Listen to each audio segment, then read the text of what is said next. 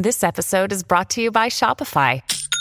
Forget the frustration of picking commerce platforms when you switch your business to Shopify, the global commerce platform that supercharges your selling wherever you sell. With Shopify, you'll harness the same intuitive features, trusted apps, and powerful analytics used by the world's leading brands. Sign up today for your $1 per month trial period at shopify.com slash tech, all lowercase. That's shopify.com slash tech.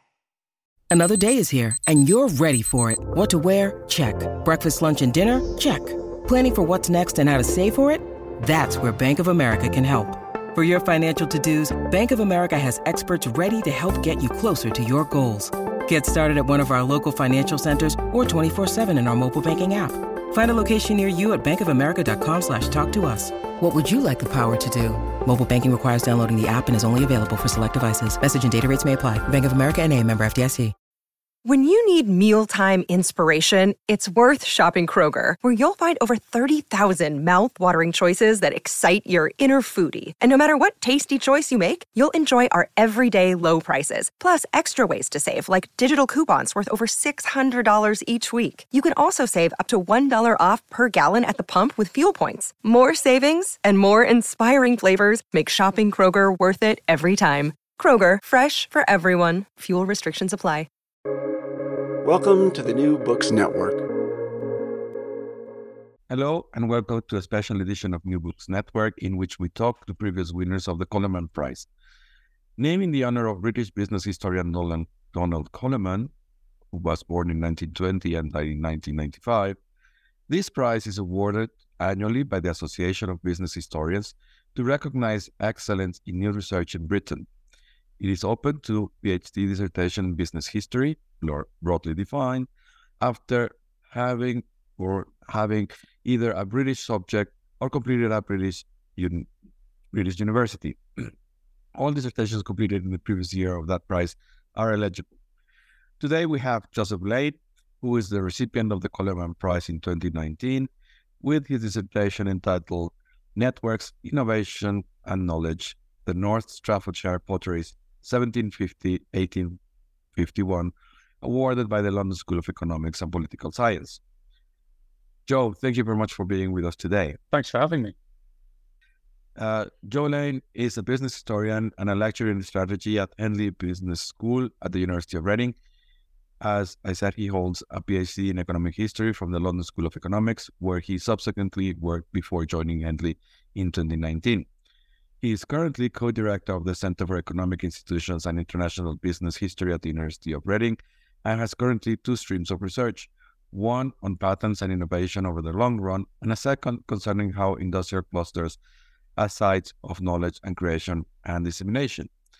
Joe, you've published most of your dissertation as journal articles and a book chapter. I will add the details of these um, publications to the show notes if uh, and links if uh, people want to um, follow them.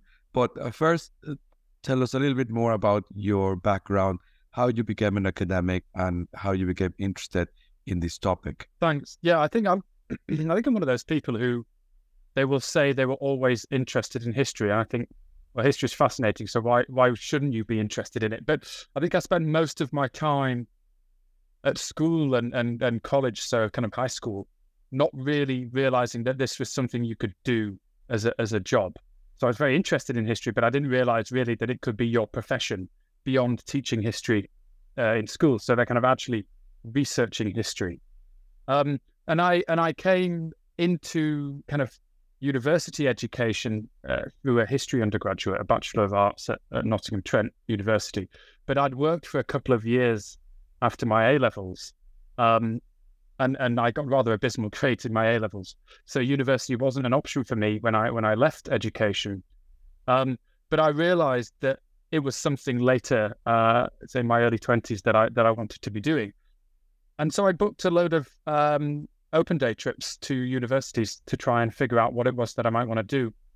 And I remember the exact moment that I thought I want to be a historian, and it was at Nottingham Trent, and it was the program director uh, for history a man called Dr. Kevin Gould. Um, and he gave this kind of hugely inspirational presentation about what it means to study history.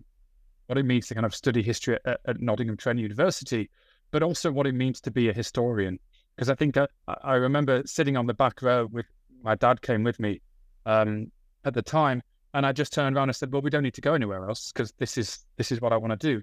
And so I think there was that moment was the the kind of why I thought academia is something that I'd like to do, and that history undergraduate was so broad that I realized history is is something that you can be interested in forever.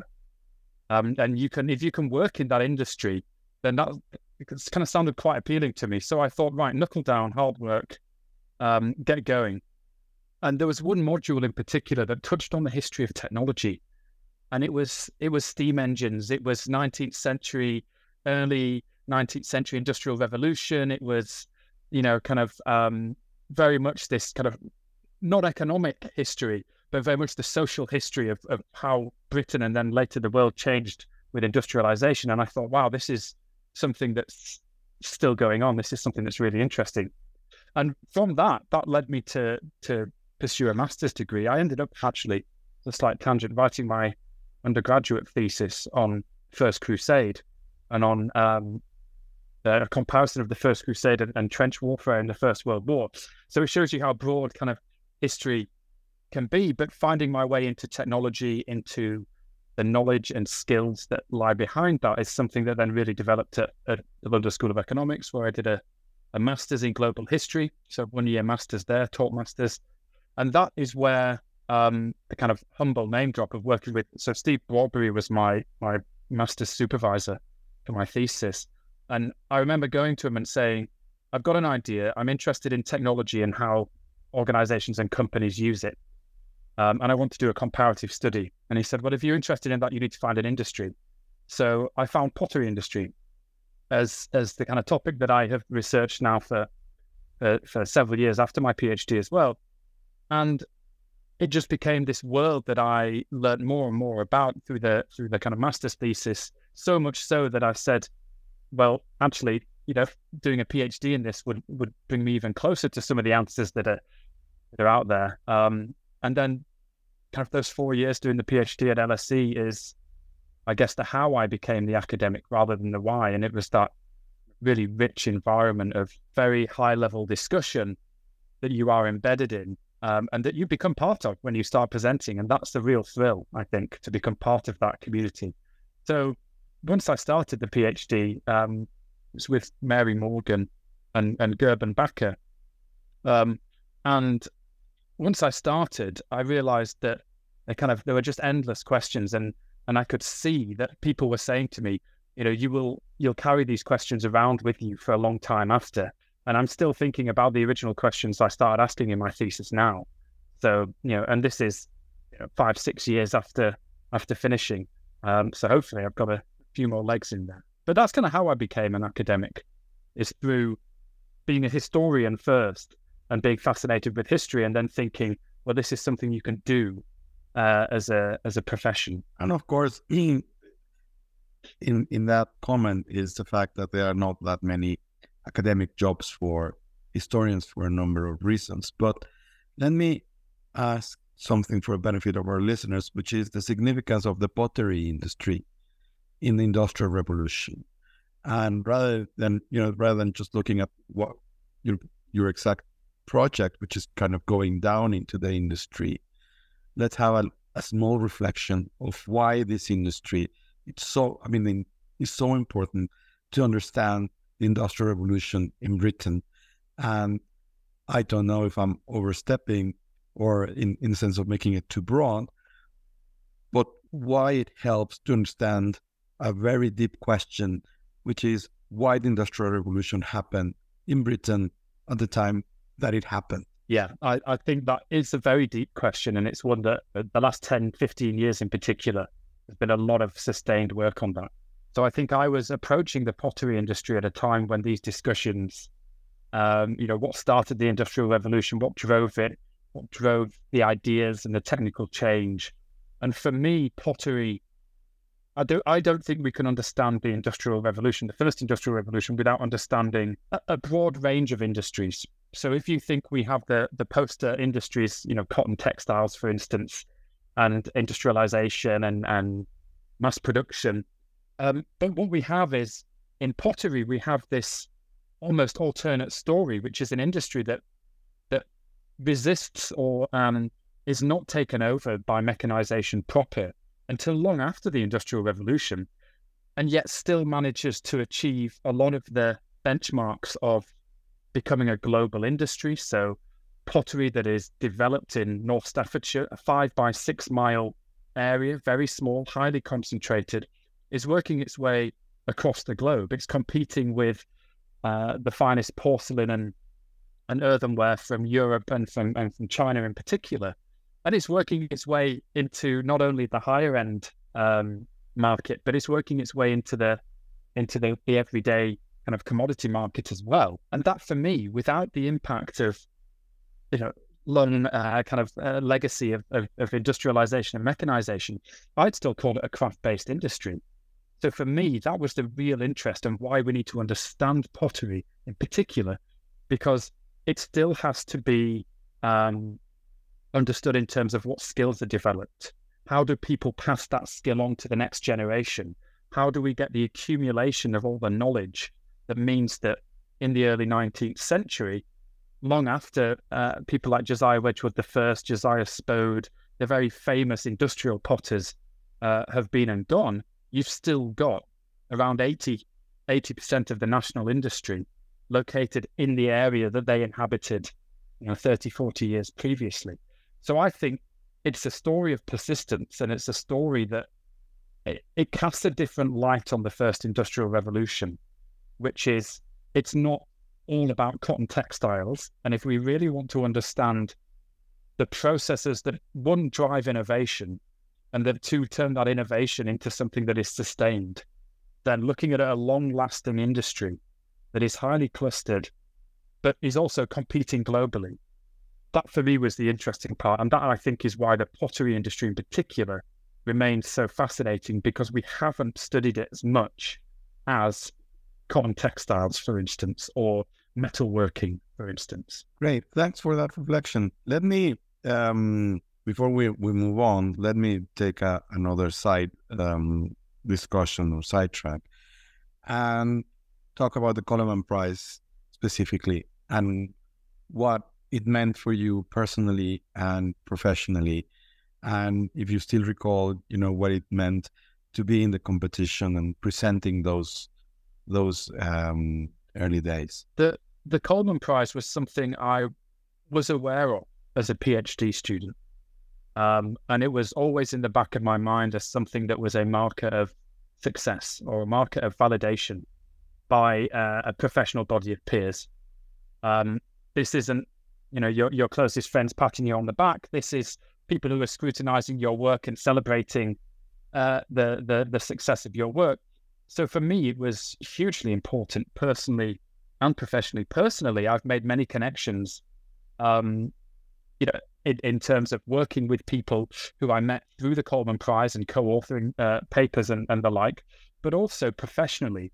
When I gave the presentation at the ABH conference in 2019, I was four days into my new job at Henley Business School.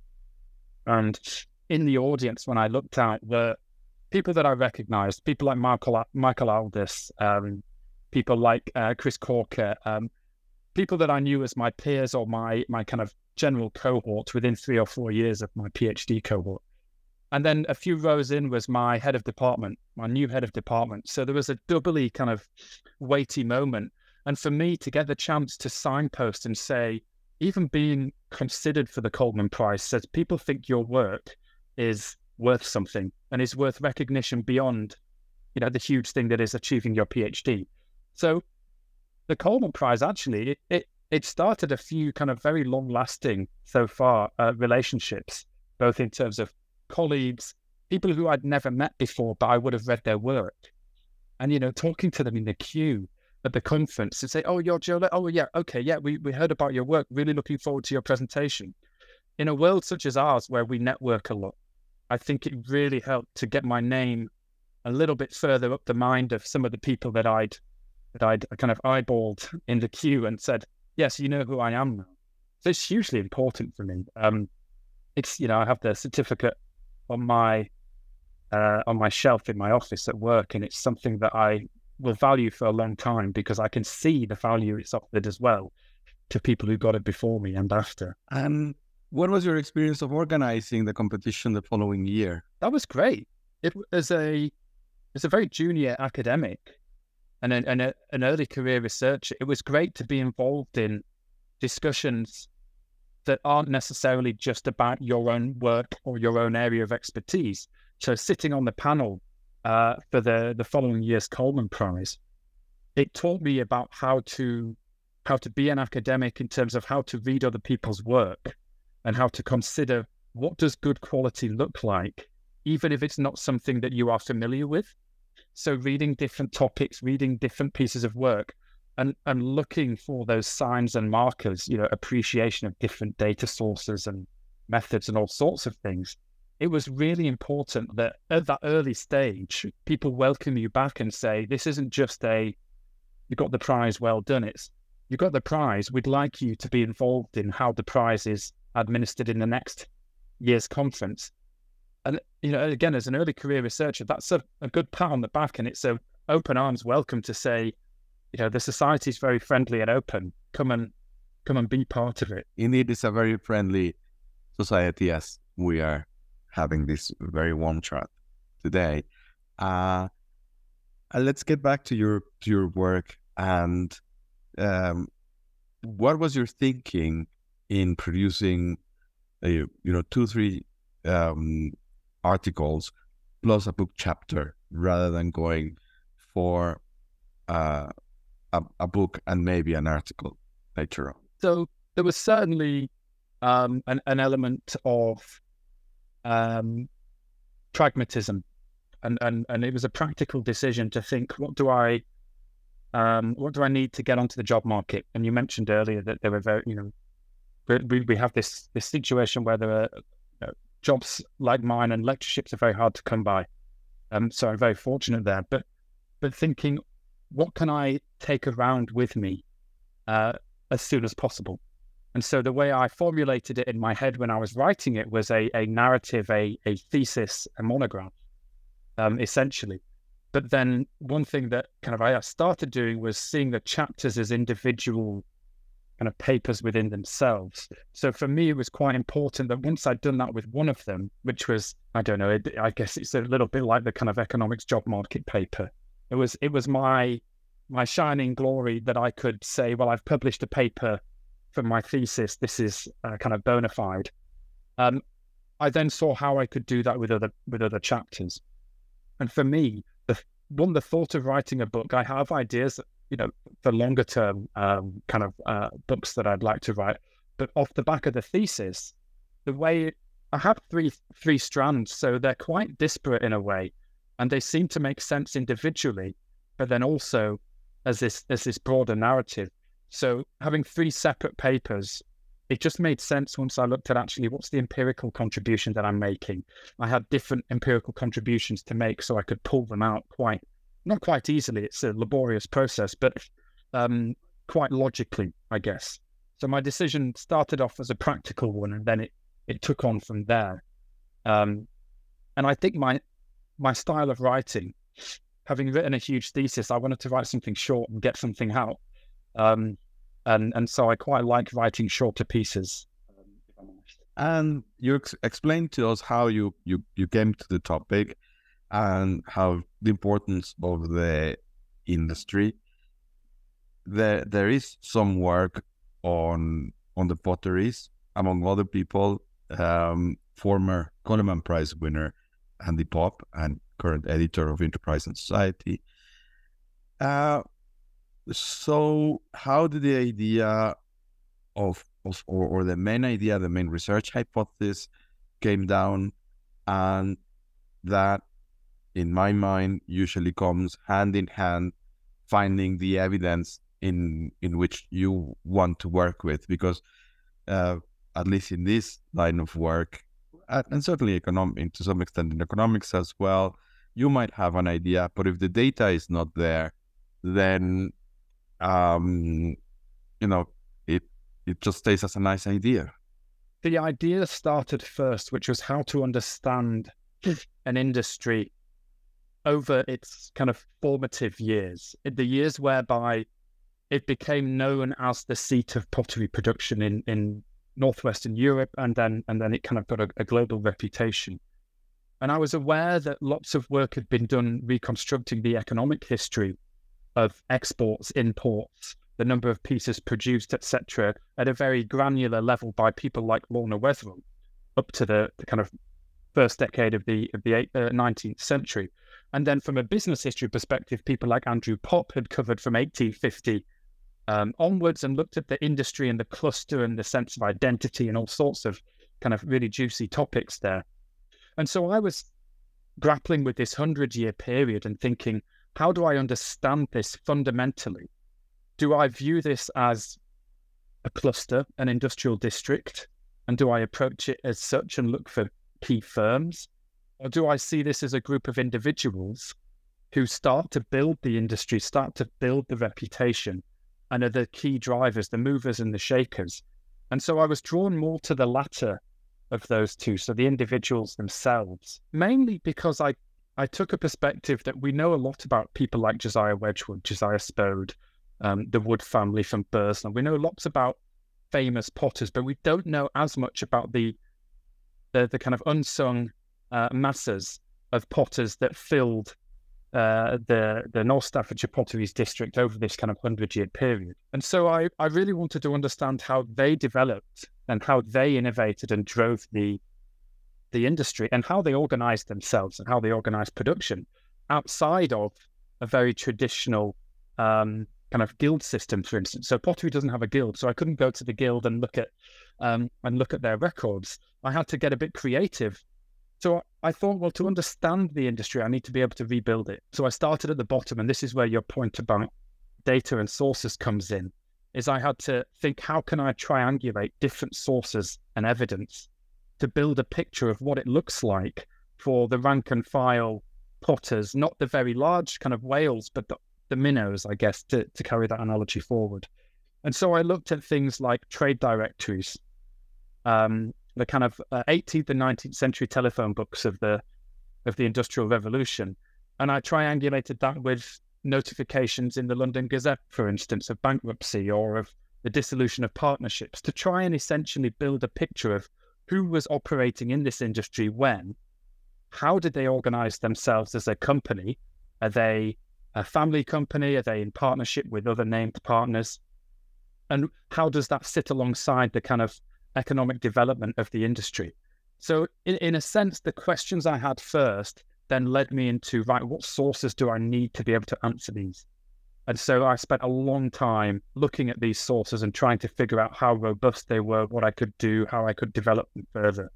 Um, that was really quite time consuming, but I think ultimately allowed me then to answer lots of other questions because I had a, you know, a, a database of 1,500 potters that I could look at and analyze in lots of different ways in different chapters.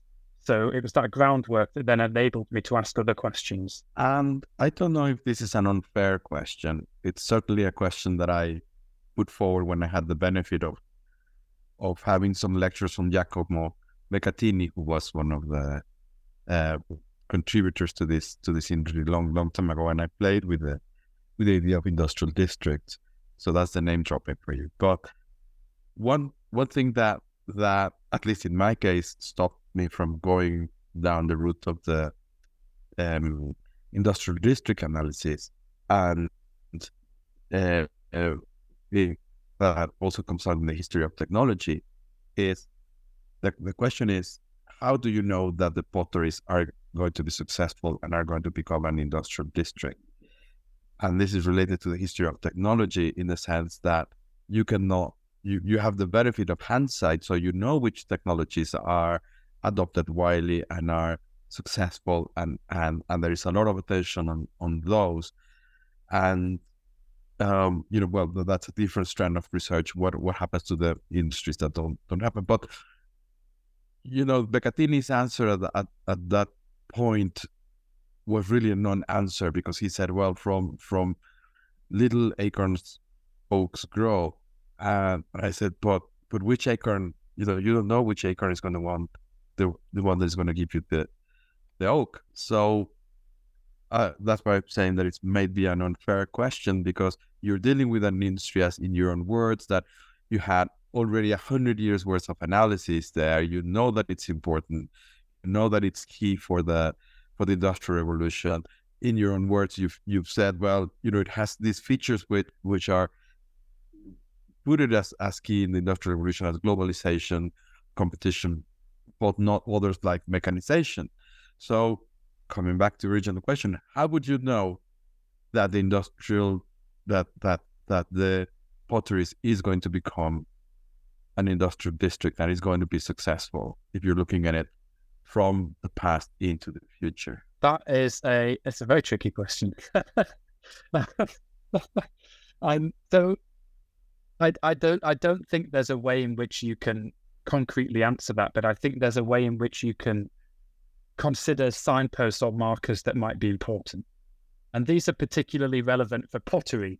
So they might not be generalizable across other industrial districts. But for pottery production, rather than you know broader technology or technical uh, innovation, there's a lot of knowledge-based innovation and a lot of tacit knowledge and experiential knowledge development. And I think if you were to position yourself in the second half of the 18th century, you would see that the knowledge and the the kind of uh, the groundbreaking innovations are all happening in one area, and it's around a, a handful of individuals who are driving some of this change. They happen to be in that area because of uh, a variety of factors. So um, it could be your first and second nature geography factors. So you've got the raw materials, you've got the access to the clay, but later on, the industry develops, and it isn't necessarily Staffordshire clay that's important. They're reaching out to North American clays, for instance. Um, so I think really you understand this, or I understand pottery as as an industrial district and cluster which is ruled by knowledge, and which is it. And this is why I think it becomes the individuals that that become so important, because if you look at what knowledge is contained within that small area in 1770 or 1790 or 1820, it is becoming more and more concentrated. So I think, yes, as historians, we have hindsight, but there could be other sites that could have been the, the North Staffordshire potteries. So London in the 18th century had quite a number of ceramic, you know, Chelsea Bow porcelain factories, for instance. Um, but what they didn't have was that clustering and all of the kind of to go back to the, the industrial districts uh, terminology is these kind of externalities, the Marshallian externalities. And so I thought, right, here it's the specialized pool of labor, it's the knowledge being in the air. Um, it's the way in which all of these interactions take place. And, and I think that's unique in North Staffordshire because if you have potteries in Yorkshire, you have potteries in London, they don't have that critical mass. They don't have the individuals, the movers and the shakers. Um, so you might think, oh, it's odd that a someone who says they're a business historian is so interested in just the individuals. But it's those individuals that then form those organizations, that form the companies, and that form the partnerships and get access to knowledge and develop new knowledge. And it's all coming out of North Staffordshire. So I think at various times you will see signposts of future potential growth. Of course, it's the, the, the difficult task is how do we avoid presentism or how do we avoid this kind of avoiding hindsight too much. Um, but it's it's it's the the trick of the historian, I guess, isn't it? The challenge of the historian. Indeed. So, what would have been the following from this line of thought? What would have been the critical or crucial developments that are happening around Staffordshire to create this critical mass and to take off in a way that potteries in London didn't? So you, you have you have several key individuals um, who were all born around the same time, around the middle of the kind of uh, 18th century, so kind of two decades inside of, of, of 1750. Um, and there, you know, many of them are apprenticed to the same to the same potters. Many of them are um, trying to solve some of the key problems of the time. And one of them is around hard and soft paste porcelain. So is to try and um, develop an English porcelain. And so you see in lots of different um, kind of uh, in lots of documents, in court cases, in uh, patent records, for instance, attempts to try and make this English porcelain. And it's in Staffordshire where um, some of these these developments are taking place. But then you have people like um, Josiah Wedgwood who are developing not only um, uh, organizational innovation. So he's very well known for how he organized production and bringing in one of the first steam engines, so the, the and Boulton steam engine. Um, but actually, what they're doing is they're considering meeting demand and meeting taste and and really driving fashion forward in terms of the pottery industry. So they're revolutionizing how the industry responds to changes in taste in London, for instance.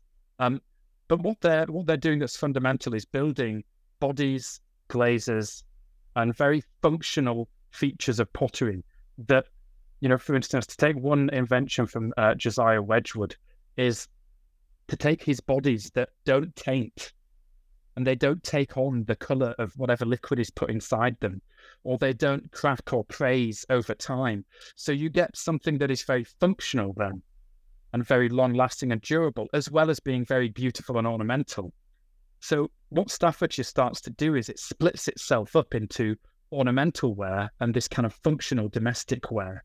And this is where then you start to see the the trickle down, the high end innovation of making statuary, making these wonderful uh, dinner services for the empresses and, and, and empresses of various parts of the world. But then you also get this kind of innovation in how to churn out hundreds of thousands of pieces while still maintaining craft production. Machinery doesn't work for pottery, it doesn't produce high quality wares. But if you have enough skilled labor, you can you can get around that problem in, in, in different ways. So I think that's what it is. It's it's that development of and the the kind of culture of innovation within that cluster that just keeps driving forward. Um, and and then as the industry develops, it becomes a little bit more technical and much more mechanical in the second half of the 19th century, so the 1870s and 80s, um, which is where I wrote my master's thesis. I wrote my master's thesis, a, a comparative study of the implementation of machines to make bowls and plates. And the bottleneck was that uh, they just kept cracking because they weren't made by human hands. So it's very difficult to make a profiling tool that works automatically that produces the quality. So it just didn't work. So they relied for a century on hands. And of course, there were other innovations, famously like exchanging the the the person that would judge when the the pottery was ready when it was cooked for devices that would replace that type of of work. Uh, you've mentioned patents a couple of times at least. How important were these for the potteries?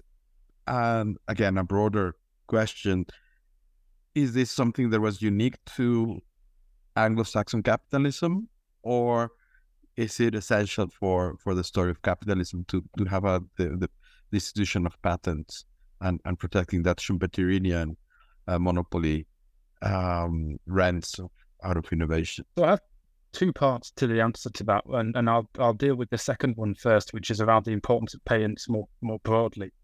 And this is something that when I started looking into innovation in the pottery industry, I started thinking, where do I look first for signs of innovation? Okay, things we can count, things we can measure. So look at patents. Um, and and I, I think the development of the patent system in in in uh, Great Britain um, over the kind of 18th, 19th, and into the 20th century is something that I'm working on on a, on a separate project with um, Stephen Billington and, and Alan Hanna. And and this is really saying what does innov- what does the patent system do to innovation? Does it make it does it make it higher quality innovation? Does it direct innovation into certain areas where it is needed? Does it help appropriate the returns from innovation? Um, and what we start to see is a very um, kind of it depends. It depends where you look and what industries you look at. Um, in in general, I would say that it, patents are a very important source of supporting inventors and innovators. Um, but I would take the Moserian, I guess, the Moser view, Petra Moser's view, that it, it really depends on the type of knowledge that underpins the innovation.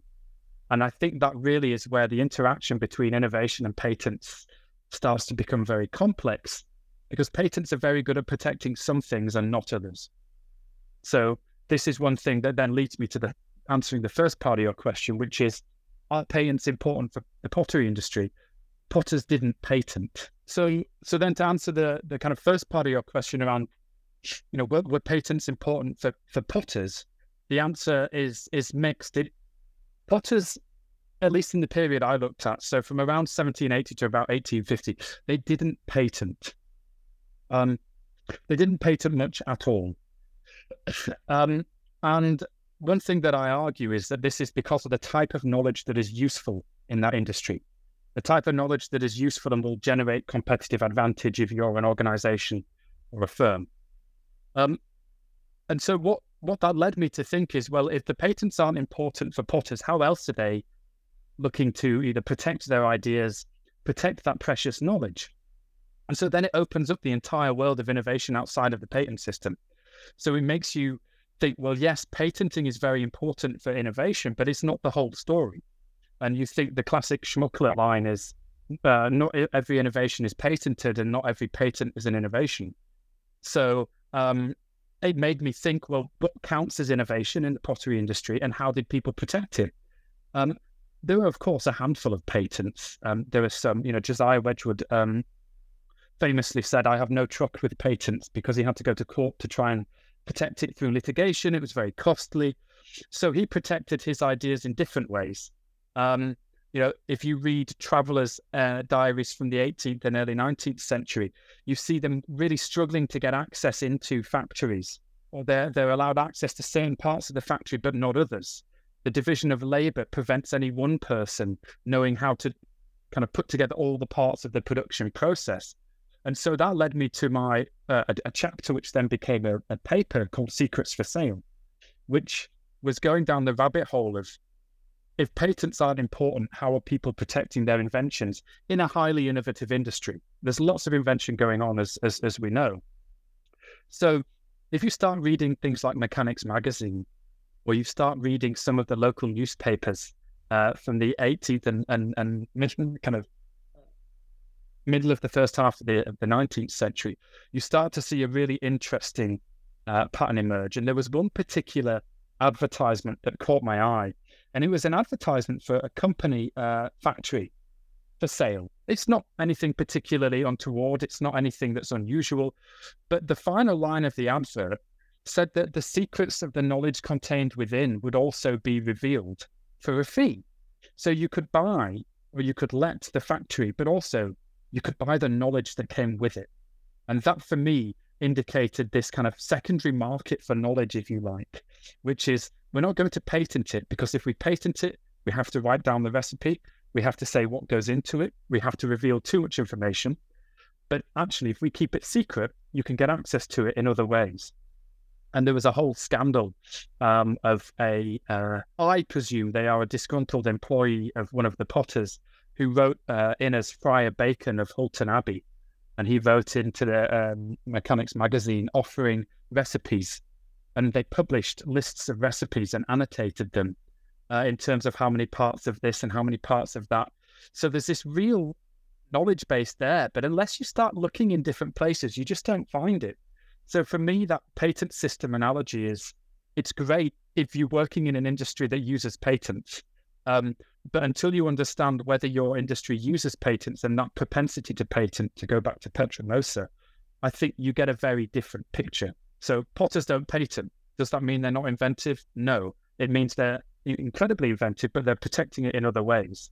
And that's again where you get to the people, the dialogue, the cluster, because this knowledge is is bleeding out everywhere across the cluster. What would have been the recommendations or when you're asked sitting in a business school, this is interesting and fascinating, but what is your recommendation for business people today of of learning more about these things? Again, a, a good question and one that I think since moving to Henley Business School has become more acute for me. So every week when I sit in our departmental seminars, and so, some of my colleagues are business historians, some of them are not um, and seeing their kind of policy implications or the real world contemporary implications of research that's being done, as a historian, we think, how do we how do we make this relevant? Um, and yeah, I presented my work in the department, and it's trying to think rather than um, it's acknowledging the limitations of history, but also in highlighting what what we can know. So to answer your question, I view this as as knowledge management strategies in particular. So the point I was I was referring to earlier around how do you create and, and manage the knowledge. We think of you know contemporary business history, business theory, sorry, or 20th and 21st uh, century business theory that's trying to understand how do firms create knowledge, how do firms manage knowledge. Well, I can say, well, look, these are concerns that have been going on for, for centuries. And in this type of context, where there isn't an institution to govern it, or where there isn't um, the use of a patent system, this is some of the ways in which organizations and individuals chose to behave and how they navigated through the challenges of how much do we disclose versus how much do we protect. So these very contemporary questions are not so contemporary when you consider the past. Um, I work at an international business and strategy department, so I sit um, as a lecturer in strategy. And for me, this is this is about the kind of knowledge based view of the firm. Um, if it's at the cluster, I, I borrow ideas from economic geographies, and it's the knowledge based view of clusters. And it's this knowledge as being the fundamental component and building block of competitive advantage. And, and my colleagues and people that I that I uh, speak with um, in other business schools, you know, as a business historian, when you present these ideas, they're interested because there's a similarity in the theme rather than necessarily the empirics. Um, and and of course, the historical method and the data approach and the archives is also interesting. But I think that's really where it lies. Is for me, it's it's strategy. And since you've mentioned it, what sort of um, distinctive, innovative, or borrowed methodologies did you use in your in your work to to bring this data to the and to this story? So I borrowed several actually. Um, I, I, I I borrowed from economic sociology, and I borrowed from economic geography. Um, from economic sociology, I was very much interested in how people interact and engage and, and, and networks. So I looked into network theory and I read Granovetter, I read people like Ronald Burt, I read all sorts of different approaches. I read Emily Buchnea's work, for instance, as well, that uses uh, kind of social network analysis and theory there. Um, so I, I really borrowed those ideas and thought, are networks a way in which I can understand the behavior of what I observe in terms of how people are forming partnerships or how people are utilizing individual connections as a way of getting access to new knowledge created outside of the cluster. All of this is is that kind of network theory. Um, and so I, I, lent heavily on that, and I still think it's extremely important. Um, so that really formed one of the key chapters of my thesis. Another key chapter borrowed from economic geography. And this is where I was thinking about defining the industrial district and defining, you know, how do we, you know, am, am I sticking with this kind of Marshallian idea or the kind of neo Marshallian, the Italian model, the canonical model? How am I going to actually kind of conceptualize what it is that I'm seeing? Um, and so I looked at, at, at a lot of contemporary studies on clusters and industrial districts and I kind of arrived at this idea that we have an early industrial district. It exhibits some of the features and, and, and not others. But that economic geography approach was really interesting because it meant that I tried things like mapping out the industry.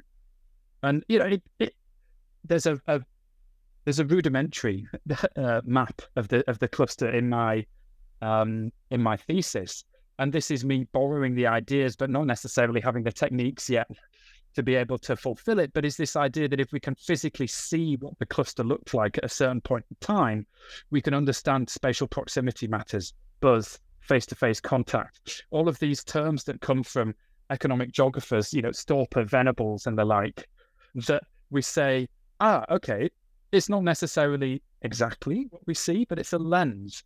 So I used economic sociology, economic geography. Um, and then I guess the good old histor- historical kind of method of digging into sources and seeing, you know, following up leads, reading lots and lots of letters um, uh, between different potters, uh, and trying to trying to triangulate sources there. Smashing. And where are you, as a as a final question, um, where are you heading now? Where are you working on these days, and what are your your short term and medium term objectives? So, short term, um, I just uh, got awarded a British Academy Leverhulme Small Research Grant, um, which is great because uh, I know they're very hard to come by. So, that's a nice uh, kind of uh, project for the next year, and year or two, which is looking at uh, failure to innovate or failure to commercialize innovation, should I say. So, this is, I'm sort of working on this with Stephen Billington at Ulster University, and this is using patents and patentees and lists of inventors and trying to match them with debtors' prison records and uh, notifications of bankruptcy to see um, if there are any characteristics of, of, failed inventors that we can add to our pantheon of, of, famous inventors who made made lots of money. So that's one thing is that kind of darker side of, of innovation studies to see what happens when things go wrong. Um, and that's from the 18th and 19th century. And then my second kind of uh, stream is around uh, industrial clusters, much more from a much more theoretical perspective. And this is something that, um, so in 2021, we published a book, uh, an edited collection with John Wilson and Chris Corker. And we got a, a, great group of economic and business historians together looking at different clusters in Great Britain. And so what we're trying to do um, is consider where do we go next in, in historical cluster studies. So Andrew Popp, John Wilson edited a very good volume um, well over 10 years ago now. Um, and we're trying to consider that was, it was instrumental in driving forward my own research. So we think, where do we go next? What kind of unit of analysis is the best to consider for industrial clusters? Um, how do we consider cluster failure? How do we consider historical clusters versus global clusters and pipelines today? So we're really trying to come up with new ways of conceptualizing clusters.